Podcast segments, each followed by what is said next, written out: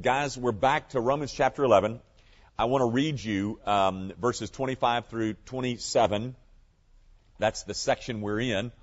Uh, but I'm going to do something uh, equally as boring as last week. So, um, congratulations. Here we go.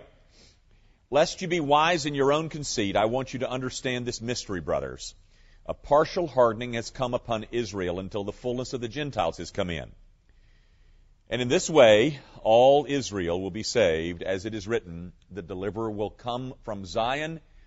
He will banish ungodliness from Jacob, and this will be my covenant with them when I take away their sins. Now, guys, uh, you may recall that last week I spent our time together telling you that the word all does not mean all. Uh, that is, that the word all cannot be understood as referring to each and every. Um, it is, I showed you all those passages last week. I hope you'll remember some of those. But um, the, the, um, the statement in verse 26 is that the bulk of Israel is going to be saved. But um, again, the term all uh, cannot be forced, mean, each and every cannot be forced in that term. It is all without distinction, not all without exception. Okay, that's what we did last week. Now, I know that's, uh, that's, that jars some of you in terms of your whole theological system, and, and uh, I understand that. Um, we'll see if we can do a little more about that tonight.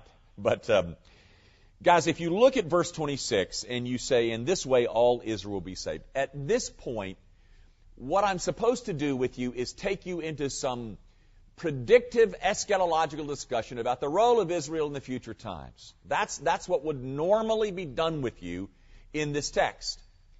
That all Israel will be saved. Okay, let me tell you what Israel's going to do, the, the role that Israel's going to play, et cetera, et cetera, et cetera. And I'm not going to do that with you.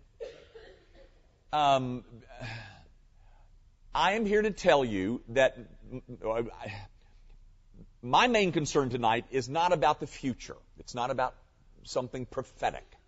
Very frankly, I don't think this text is primarily concerned with something prophetic or eschatological.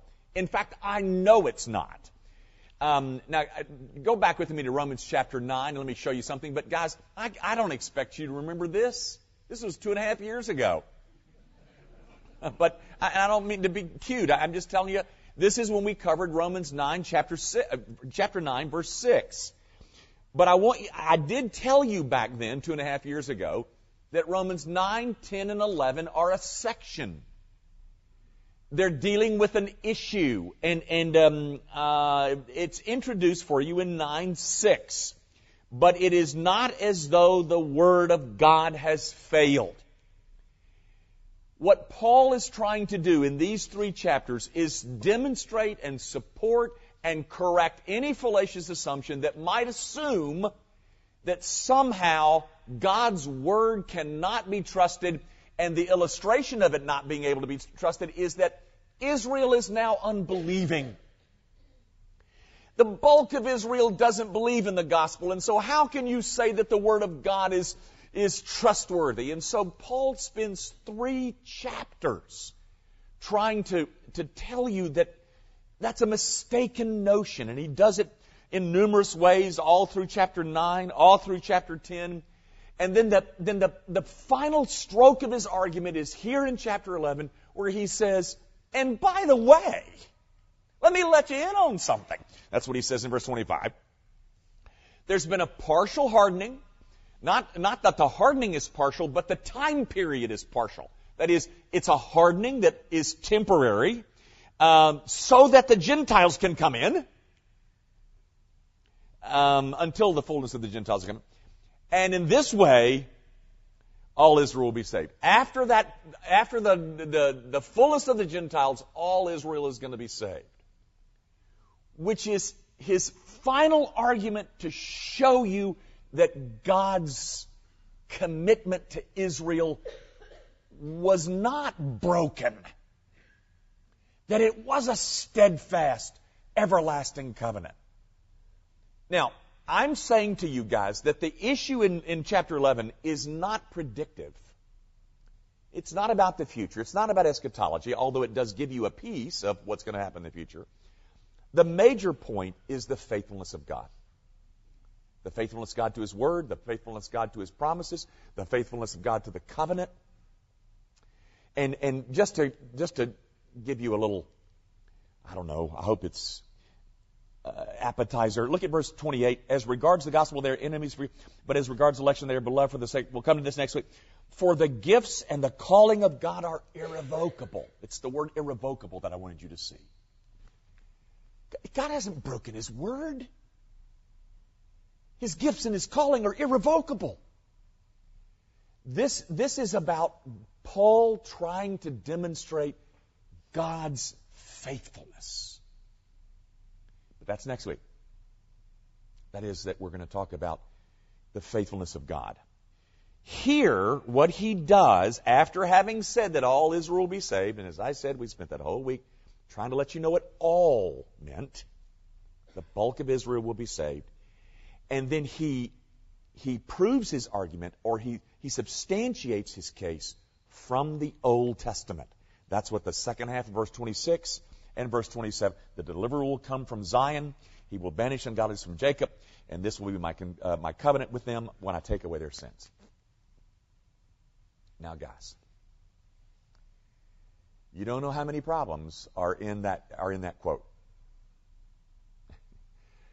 because, um, let me, Paul is primarily quoting from Isaiah 59 verses 20 and 21. If you look in the margins of your Bible, you will see that. This is primarily taken from Isaiah 59. But Paul quotes it very loosely. He doesn't quote it exactly. Um, can I can I show you just what what I mean? Um, see if you can find Isaiah 59 real fast. Um, it's of course to the left. Isaiah 59. This is what he's quoting. Isaiah 59 verse 20, at least essentially. Now, now, keep your finger on Romans 11. Let me show you. Verse 20. And a Redeemer will come to Zion. Now go to Romans 11. The deliverer will come from Zion. Do you see the difference? One it says the deliverer will come to. The other says the deliverer will come from. now, guys, uh, that's just one of the issues. I'm just telling you, it's one of the issues. I, am not going to try to unravel all those things for, you because there's about a, there's about four issues in the way that Paul uses the Old Testament here.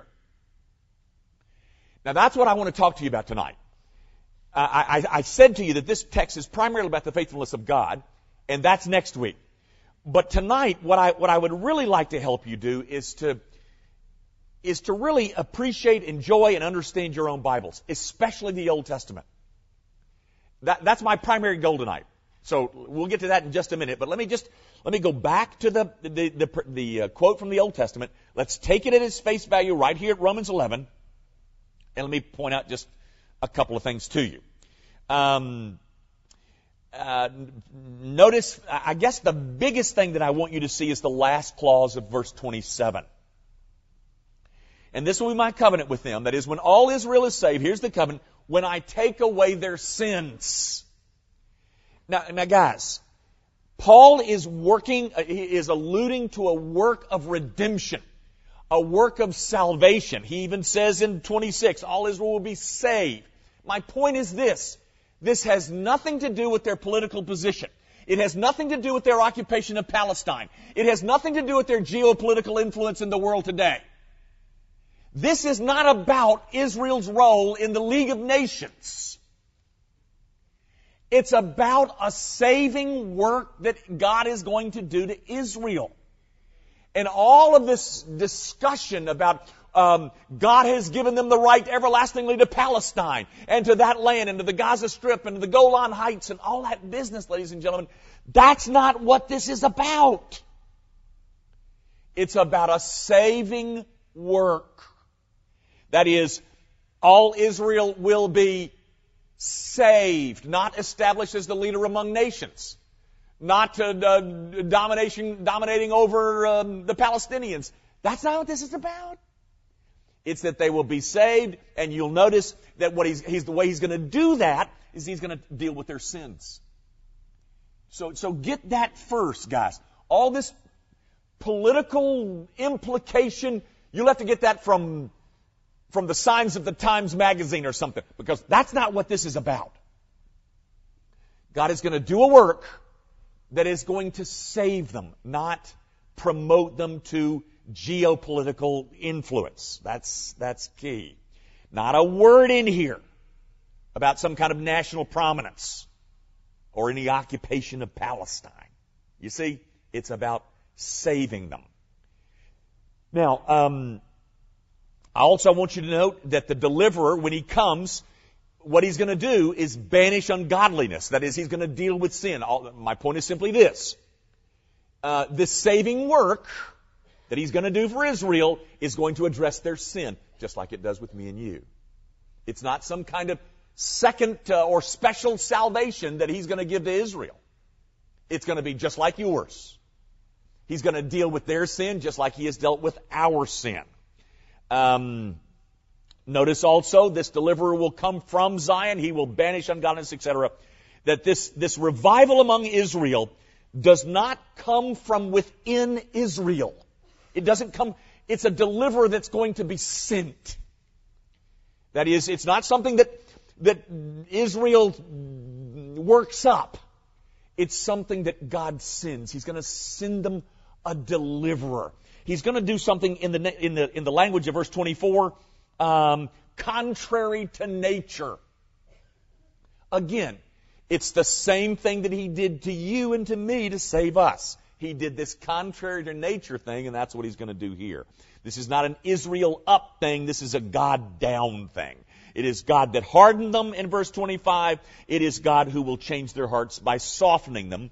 Um, in this thing that he's going to do somewhere off in the distant future, or not too distant future. Okay? So those are just a couple of things that I wanted you to see about the text. Um, after after centuries, yea, millennia of opposition to Christ, Israel will be saved. The bulk of Israel will be saved. Not even to mention all of the mistreatment at the hands of Christians that are going to have to be over. That is, not only does, does Judaism hate Christ, they hate us. So, uh, the, the mistreatment at the hands of the Christian church will have to be overcome. And their opposition to Christ and Him crucified, that'll be, have, to over, have to be overcome. But in the face of all that, God is going to accomplish the salvation of the bulk of Israel in the face of all that opposition. Now, that's what's in those that, that, those one and a half verses. Now, I told you that what I, what I, my, my real goal tonight, though, is to teach you how to appreciate and enjoy and, and, and, and interpret, hopefully, your Old Testaments. So that's, that's a harder, that's a harder job than explaining those words. Guys, the, the thing that made me think about this and doing this tonight is because Paul handles the Old Testament in a way that is extraordinary. That is, it's un, it, it was um, you would have never known what Paul had in mind. No, you would have never known what Isaiah had in mind the way that Paul uses it in Romans 11. Okay, Isaiah wrote something, uh, you know, um, 1500 years before Paul, and um, he said something that Paul uses later and, and if you'd have been reading Isaiah 59, you'd have never dreamed, oh my, oh my, that's not what that's meaning, is it? Now, what, what I want to try and give you is a, is a little bit better grasp of the, your whole Old Testament. Okay? And I want to do that with primarily one illustration because it, it, it relates to this particular theme. Okay, guys, let's let's let's do a little bit of uh, biblical history right now. Okay, um, uh, you know the, the the the first dude was Abraham. Okay, you know, and, and Abraham, and he had Isaac and Jacob, and you know, um, uh, and and Jacob then uh, we're going to skip Isaac. We're going to come down to Jacob. And Jacob had those 12 sons, remember? And then um, uh, the, the, one of the sons is a guy by the name of Joseph. You remember that? And uh, the other guys didn't like him, so they sold him into slavery. He went down to Egypt. Okay, you still with me? Uh, you still remember that Old Testament course you took? Okay, uh, so now they're down in Egypt. Uh, they got all the they got all the grain, you know, and everybody's starving. And, and Joseph said, "Well, why don't y'all just move down here?" So Israel moves down to Egypt. Okay, but then Joseph dies. So did Pharaoh. So Israel is stuck in Egypt. Okay, and remember the, all the terrible things that Egypt did, and and you know um, uh, uh, brought them into slavery and took away the straw and and really treated them horribly and all that business. You got all that. And then Moses is born. Moses is born. Um, yeah, Moses is born, and he does a bad thing. He kills the Egyptian guy, and, and he has to run. And then God comes into the burning bush and says, "Going back down there because I need you to deliver Israel." Remember that? Okay, so we're we're right about here. All right, uh, Moses is back, and then we get these ten plagues, ten big plagues. All right, remember that? Uh, and as the last one is the uh, the killing of the firstborn and the Passover and all that. And with that, Israel is liberated. Israel comes out, but she has this big thing at the Red Sea. Remember that? And the Egyptian army is, you know, boom, boom, boom, boom, and, and, and there they are. What are we going to do? What are we going to do? And he says, you know, stand still and see the salvation of the Lord. And he opens the sea, and Charlton Heston walks through. And, and uh, uh, but Israel, you know, and, and they cover all them up, and, and Israel and Egypt is Israel's delivered. All right? And then they're supposed to go to the promised land. You remember that? Supposed to go to the promised land, but they didn't, they sent out the 12 spies and that didn't work out so good. And uh, Joshua and Caleb come back and they give a good report and the other 10 give a bad report. Remember that? And God says, well, watch this. I'm going to put you out in that wilderness for 40 years. So for 40 years, you know, uh, the, you know, they're wandering around out there. And then after that 40 years, Moses is about to die and Joshua uh, arrives at the, I mean, Joshua's the, the top dog now. You know, he's, he's leading things. And, and they cross another river. What's the name of that river? The Jordan. They, they, not the, not the Red Sea. They cross, there's two big water partings and this, they cross the Jordan and they come into the promised land and their first battle is Jericho. They, they battle at Jericho and, you know, they, they take over, um, basically the promised land. All right? And then, and then they start complaining, we want a king, you know, we want to be like everybody else. And, and so their first uh, king is a guy by the name of Saul. Um, and he wasn't too good. And so ultimately they get rid of him and David. Everybody knows David. David's the king. David does things for Israel that Israel never dreamed were possible. I mean, she becomes, for the first time, she becomes a national power and then he dies, and um, you know, uh, by the way, the, the next king is you know this guy. His name is Solomon. Guess what? Who was his mother? Bathsheba. the one that wasn't supposed to be his wife, which is all very interesting to me. But uh, anyway, Solomon is the is the king now. And Solomon, you know, uh, God comes to him and says, "What do you want?" And he says, um, "Well, I want wisdom to lead God's people." And um, um, um, God says, well, since you asked for that, not for money, um, I'm going to give you more wisdom than any man's ever had, and more and, and more money and everything else.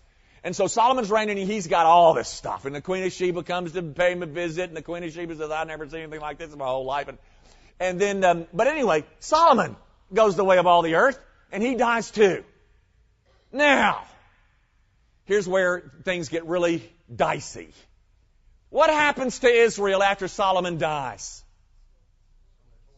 What? Down the toilet. That's it, John. That's right. That that is that is Old Testament uh, literacy right there. They went down the toilet. the, the kingdom gets split up over over over two kings. You know, you got um, you got Rehoboam in the south, and you got Jeroboam in the north. All right.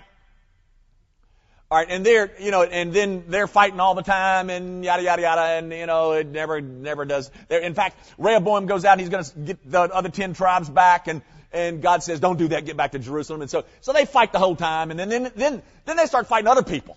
Then uh, it, um, sooner or later, a, a country from the north comes and takes over the northern kingdom. Who was that, by the way? No, it was not Babylon. It was Assyria. Assyria conquers the northern kingdom. Only later does Babylon conquer the southern kingdom. Okay, we're getting to the point. In case you were wondering.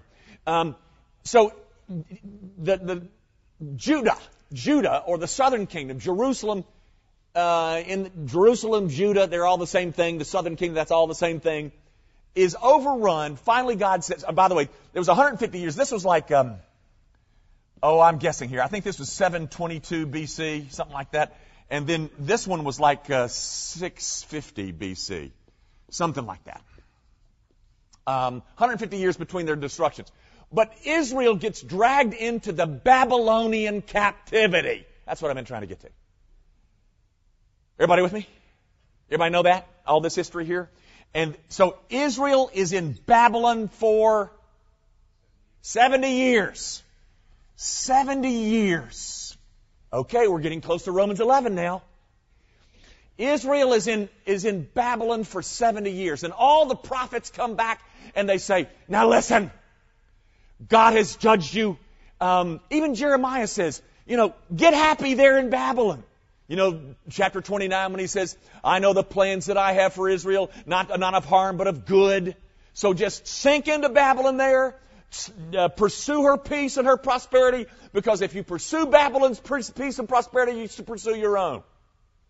So I want you to, I want you to get with this. And then one day, Daniel, Daniel's praying, chapter 9. Daniel's praying and, he, and, he, and he's reading the prophecy of Jeremiah. And Jeremiah says, you know, it's going to be 70 years in Babylon. And, Jer- and Daniel reads it. By the way, Daniel was one of those exiles that got dragged up here to Babylon. Remember that? And so he's reading Jeremiah and it says 70 years and he starts saying 20, 30, 40, 50, 60. We're there. And so he prays. He says, God, it's been the 70 years. Deliver us. And so he does. By the way, I mean, he doesn't do it because of Jeremiah's prayer. He does it because that's what he's determined is 70 year in exile. The Babylonian captivity. And remember, Babylon is destroyed. Remember those handwriting on the wall things? Those Nebuchadnezzar's out of the picture, and now it's the Median Persian Empire. And and the um, I think I forget which who, who came first. I think the Medians were first, and then the Persians. I think. But um, uh, the the king of the Median Persian Empire at that moment was a guy by the name of what? Cyrus. His name was Cyrus. And interestingly enough, Isaiah predicted this guy 150 years before he was born, even by name. You can find his name in the book of Isaiah in chapter 40, I think. That God is going to raise up Cyrus and he's going to let Israel go from, from, from Babylon um, after the 70 years of captivity. Is that not phenomenal?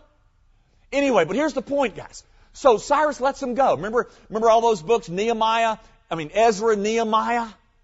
Those books are about the exiles coming out of Babylon back to Jerusalem. And Nehemiah comes and says, well, you know, we're going to have to rebuild that wall. Look at that wall. You got no wall here. So he rebuilds the wall. Remember all that? And so Jerusalem is rebuilt. And then, of course, uh, that's about the last you hear of it in, in the Old Testament, that uh, it is rebuilt. And then about the next, you got this 400 year period of silence. It's called the intertestamental period between the Old Testament and the New Testament. 400 years of silence. And then, of course, Jesus breaks on the scene.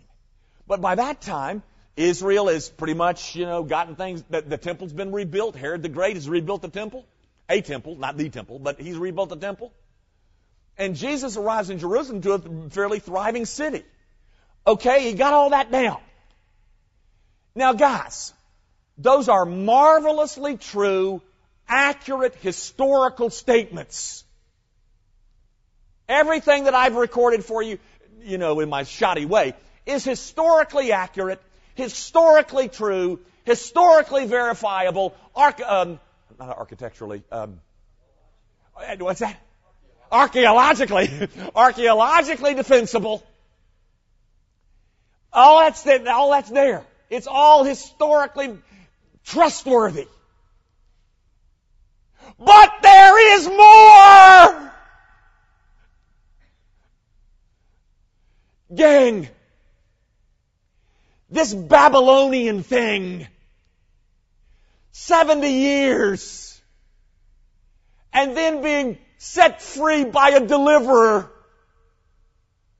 What else do you think is that might be in there? Yes, it's a record of history. Yes, it's a, it's a, names are true. All that business.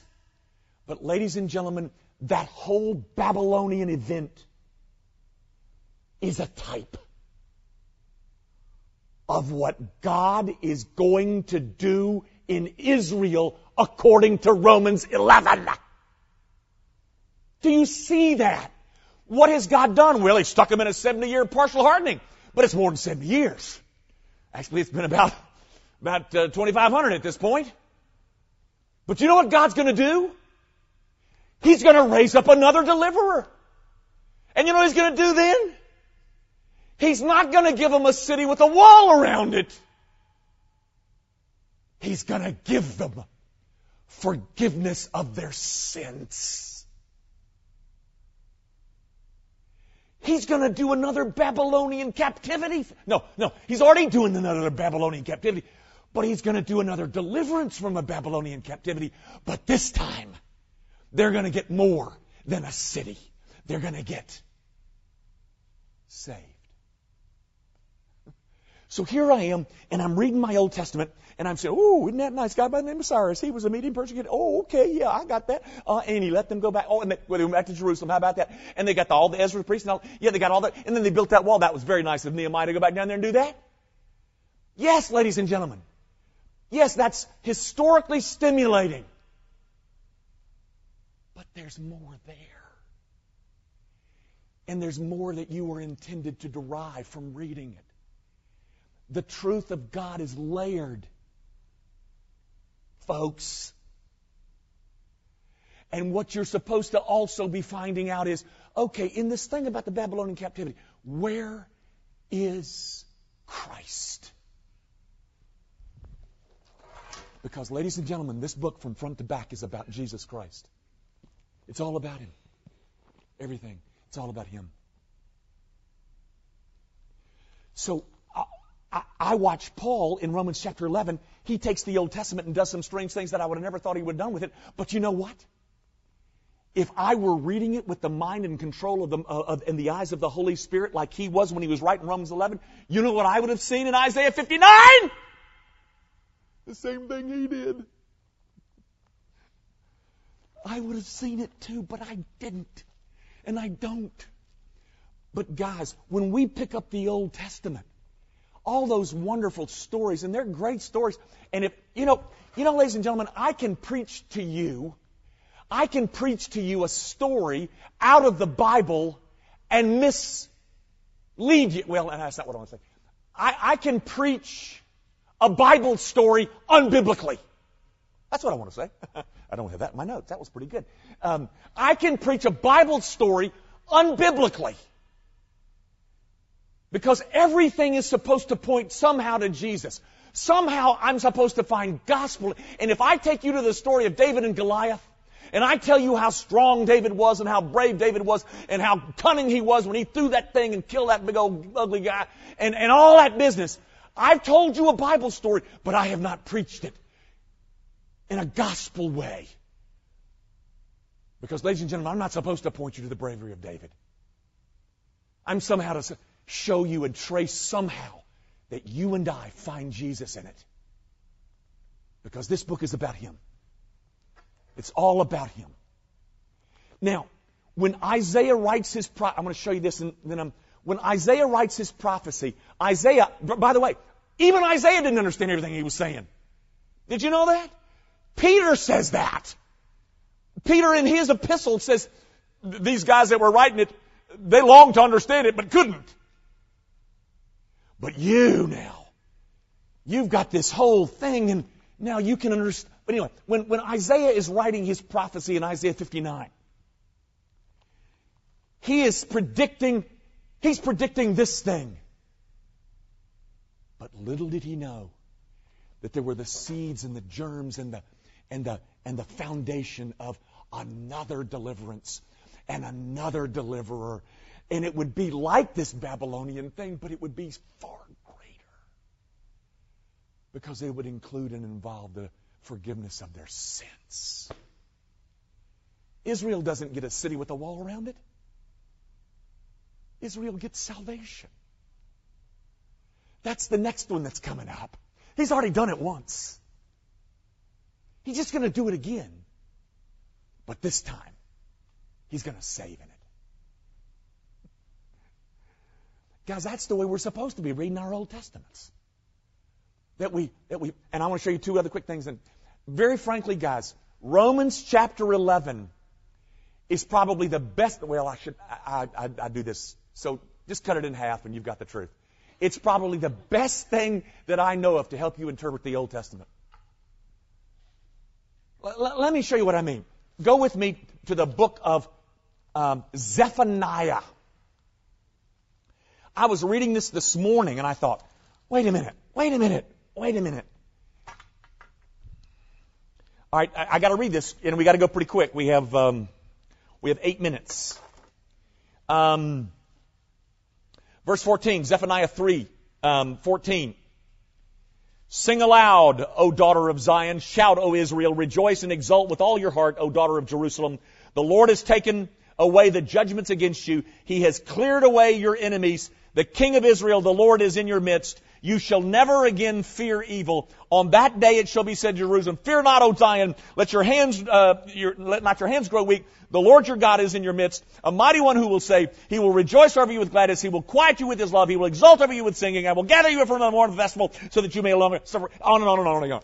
Now, ladies and gentlemen, when Zephaniah wrote this, what was he alluding to? He was alluding to this thing. But, but look at it closely. Look at, um, where is it? Um, yes, verse 50. The King of Israel, the Lord is in your midst. You shall never again fear evil. Tell me this. Do you think after this deliverance, Israel ever feared evil again? Darn tootin' she did. I can tell you one time, it was about 1937 a guy by the name of Adolf. The, the point is, ladies and gentlemen, yes, this is a true assessment of what's happening to Israel when she comes out of Babylon, but there's more. Its ultimate fulfillment is to be found in Romans chapter 11. Actually, that's not its fulfillment. That's just the prediction of its fulfillment. That's something that God's going to do later with Israel. It's there. But it's layered. It's in layer three. Let me show you one more and we'll quit. This is in the next book, Zechariah chapter 10. Go there. No, it's chapter 12. Verse 10. Zechariah chapter 12. And guys, if you've never read this, I bet you have, though. I, I, I know you have read this. This is one of the most Christological pieces of, of statements in the Old Testament. And this is by Zechariah. Who's that guy? I mean, he's certainly not up there with Isaiah and Jeremiah, but here, here, read it. Verse 10. And I will pour out on the house of David and the inhabitants of Jerusalem a spirit of grace and pleas for mercy so that when they look on me, on whom, on him whom they have pierced, they shall mourn for him as one mourns for an only child, and weep bitterly over him as one weeps for a firstborn. On that day, the mourning in Jerusalem will be as great as the mourning for whatever. The land shall mourn each family by itself, the family of House of David, etc., etc.